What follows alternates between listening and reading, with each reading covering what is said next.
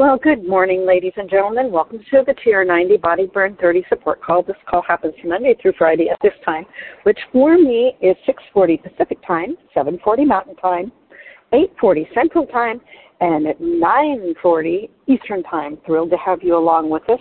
For those of you that do not know who I am, I'm Susan Mahon out of Portland, Oregon, welcoming you to the call. This call happens Monday through Friday at this time. If you ever miss these calls, you can pick them up on an application called SoundCloud or wherever you get your podcasts by putting in Frank, F R A N K, Lomas, L O M A S, and TR90 or Frank Lomas and Solutions, the digit 4, anti aging, all pushed together as one word. And if you're listening to this and it's a podcast and you wish to catch us live, if you dial into 712-775-8972, and when it prompts for the passcode, put in 910022. You can join the call live, and we would be thrilled to have you along with us. So that TR90 program, when you're first starting out, is that one really good clean lean meal a day, two shakes a day, three snacks a day, 30 grams of protein at least three of those meals Taking your supplements 15 to 20 minutes before a meal is best, but if you're not able to do that, take them with your meals. It still works. It's just not as super synergistically effective as it could be if you took it before you, beforehand. Seven plus servings of fruits and vegetables every single day. Those fruits and vegetables give you macronutrients. They give you micronutrients. And they give you fiber. The fiber helps in two ways, one of which is for satiety or that feeling of fullness. The other is for um, good digestive health. Guys need about 45 grams of fiber for that purpose, and ladies, we need about 32 grams of fiber daily for that purpose. So do keep that in mind, and the closer you get your fruits and vegetables to their original state, the more fiber they have in them. So less processed, better for you. Also, in this program, it's highly recommended that you do 30 minutes of moderate to heavy exercise at least five days a week. And that can be anything you want. You can do one 30 minute chunk, two 15 minute chunks, or three 10 minute chunks, whatever fits your lifestyle. And if you hit a plateau, make sure you're drinking your water, getting your vegetables, and um, add in another five, ten minutes of moderate to heavy exercise, and that might help push you through that plateau. If you're exercising moderately to heavily, you'll need to make sure that you're staying hydrated, and the baseline for hydration is one ounce of water for every two pounds you weigh.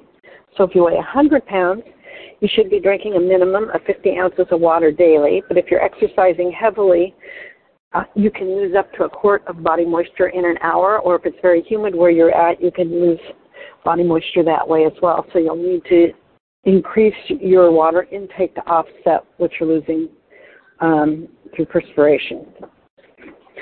And I like to recommend seven to nine hours of good quality sleep at night because that um, I find is really important. And we started off on Monday and Tuesday about different things you can do that are non-food related to help with sleep. Well, today we're actually going to be talking about the foods that actually uh, stymie your um, sleep. And so I wanted to make sure that these um, we take a look at what what foods that wreak havoc on sleep can do, and just so that you know that what those things are, so that you can maybe avoid them. So the first thing is caffeine. Caffeine is a stimulant, meaning that it doesn't actually provide your body with energy like food can. Stimulants are a class of psychoactive drug that increases activity in the brain and including elevating alertness and awareness. If you've ever tried giving up caffeinated beverages cold turkey, you'll probably experience the side effects such as a headache, irritability, and fatigue. Beverages listed in this section are common sources of caffeine. Some may have more caffeine than others per ounce, but you'll see a chart for comparison of amounts, um, and I'll probably be sharing that later on. it's important to note that caffeine affects people differently. While it can increase alertness and elevate the heart rate in some, others may not feel those side effects at all. and in fact may even feel like taking a nap after drinking a cup of coffee. Take note of how caffeine affects your body, and most importantly, if it feels like your heart rate becomes increased and you have jittery, anxious feelings, cut back on the caffeine immediately. So, first one on our list of caffeinated beverages maybe is coffee, which may be your beloved friend in college, but you need when you needed to pull an all-nighter. And if you're like most people, it's likely, most likely, makes a regular appearance at, in your daily routine, helping to get you through the day. Coffee is the number one beverage consumed worldwide according to a 2018 survey from the National Coffee Association USA. In America, 64% of people consume a cup of Joe on a daily basis, while 44% drink two or three cups. Before you decide to completely skip this section because you think I'm going to tell you never to drink coffee again, hear me out. I love a good cup of coffee. And by the way, this is information out of a book called Eat to Sleep by Karman Myers, and these are her thoughts on coffee. She loves a good cup of coffee and certainly had days when she probably would have fallen asleep at her desk if she had not had that jolt of caffeine from iced coffee. So I will never be the one to say, no more coffee.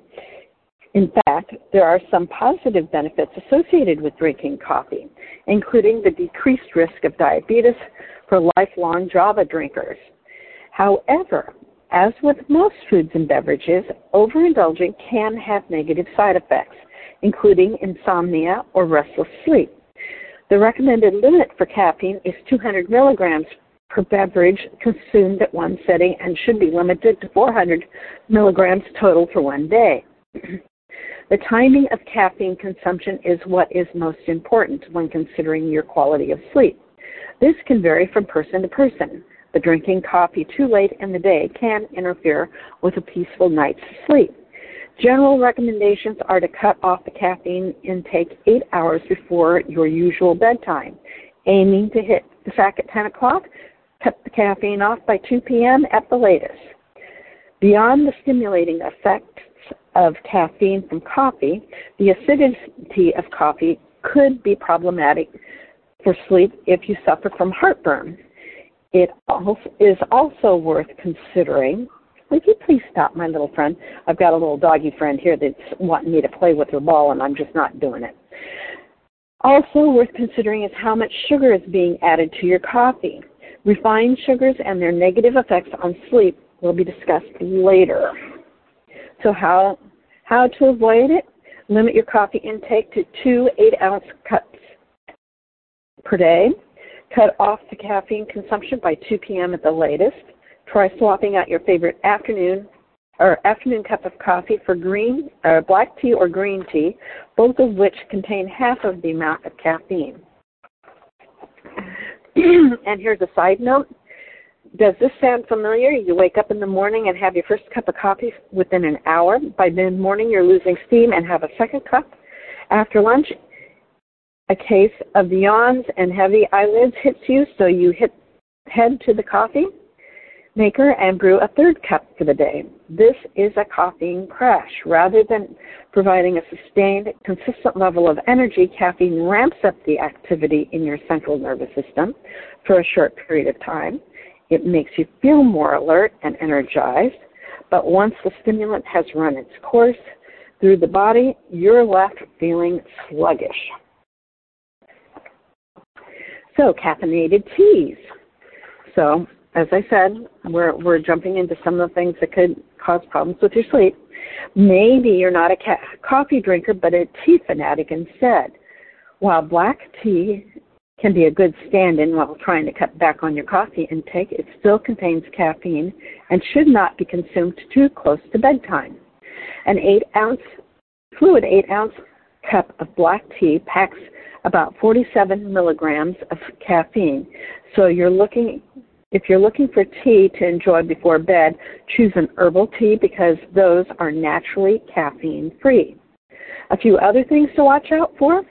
Don't be fooled into thinking that chai tea is an herbal tea with no caffeine.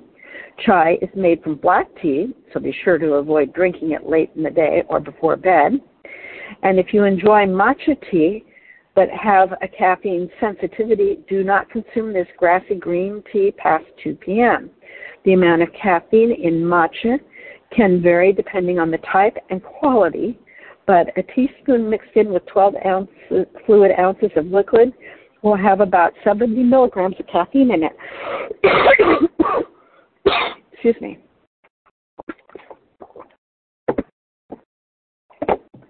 Wow. How to avoid it? Well, choose herbal teas instead of black tea in the evening. Iced tea contains the same amount of caffeine as hot, so consider swapping it for an herbal tea or water at dinner time. So our next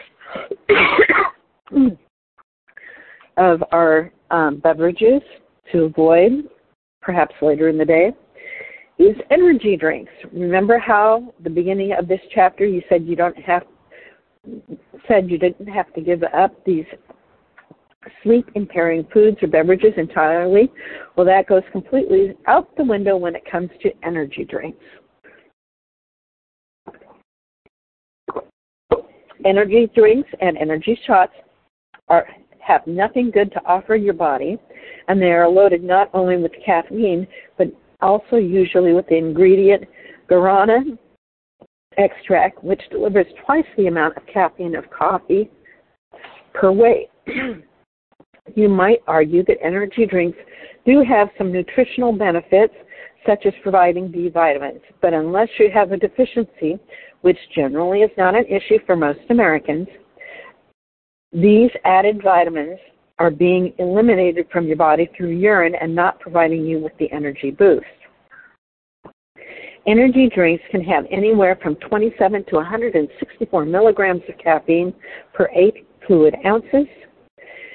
Two ounce uh, two fluid ounce energy shot contains 80 to 200 milligrams of caffeine, while one or two servings of either one of these will not exceed the daily recommendation of 400 milligrams of caffeine, it's important to remember that caffeine does not provide the body with energy. It is merely a stimulant. So if it's energy you're seeking to get you through the day, turn to nutrient dense foods and regular exercise for consistent energy.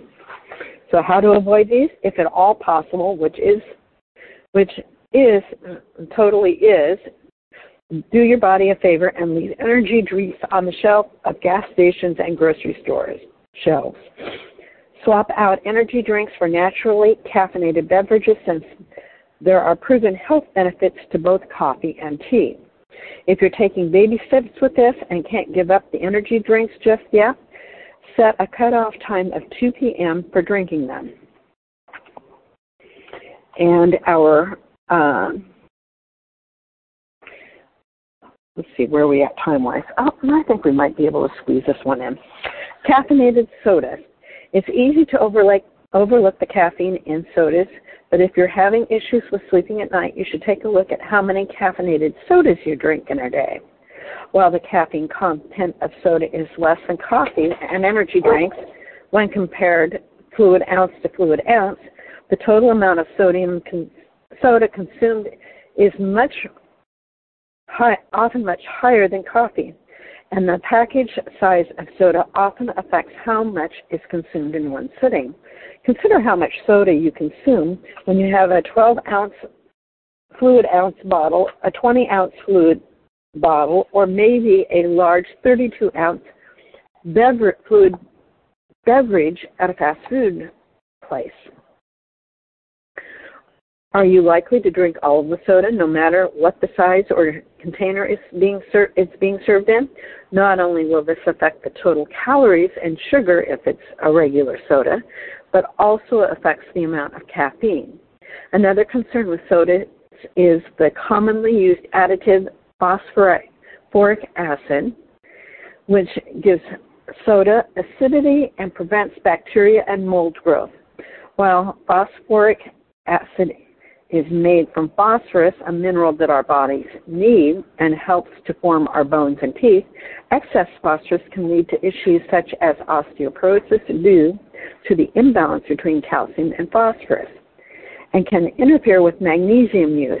Deficient magnesium levels have been linked with insomnia, anxiety, depression, joint pain, muscle cramps, and hypertension.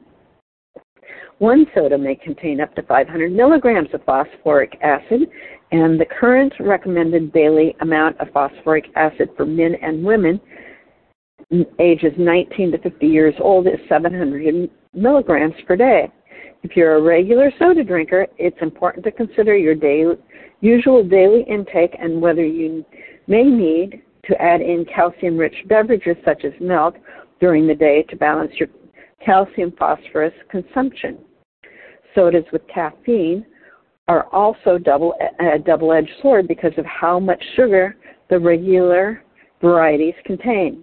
Simple sugars such as granulated sugar, high fructose corn syrup, and other refined sugars will be covered later in this chapter, and since they have also been linked with sleep disturbances. Chances are you are more likely to drink a caffeinated soda within an hour or two of bed than a cup of coffee, but it's worth considering if you think caffeine may be interfering with a restful night's sleep. If you like having a bubbly beverage before going to bed, consider caffeine options.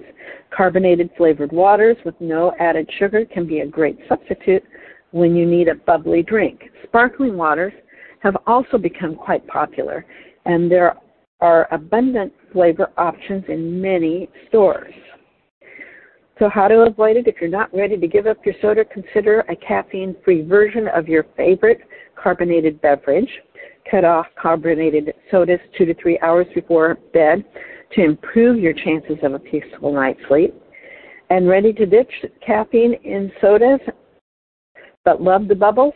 Try flavored sparkling waters with no added sugar to get your carbonation fix.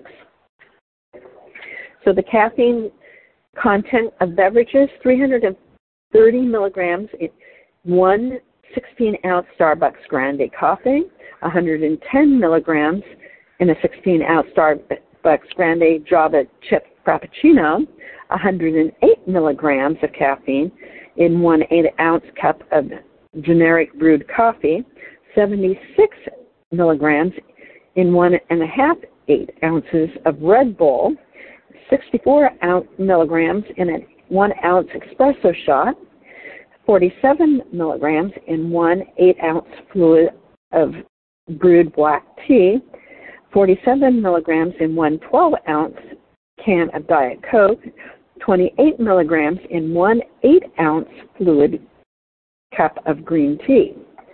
So there we have it, my friends. And tomorrow we'll probably pick up with um, more foods that wreak havoc, one of which, just so that you know, might be that dark chocolate that you absolutely love.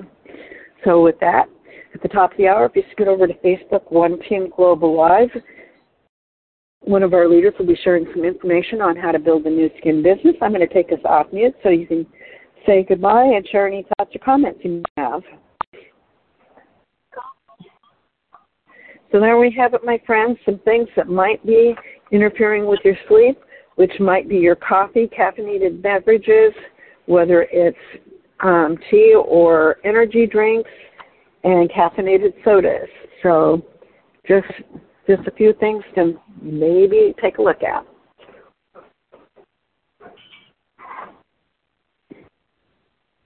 And if there's no other thoughts or comments, I'm going to go ahead and end the recording, and I'll see you back here tomorrow. And hope you have a great day.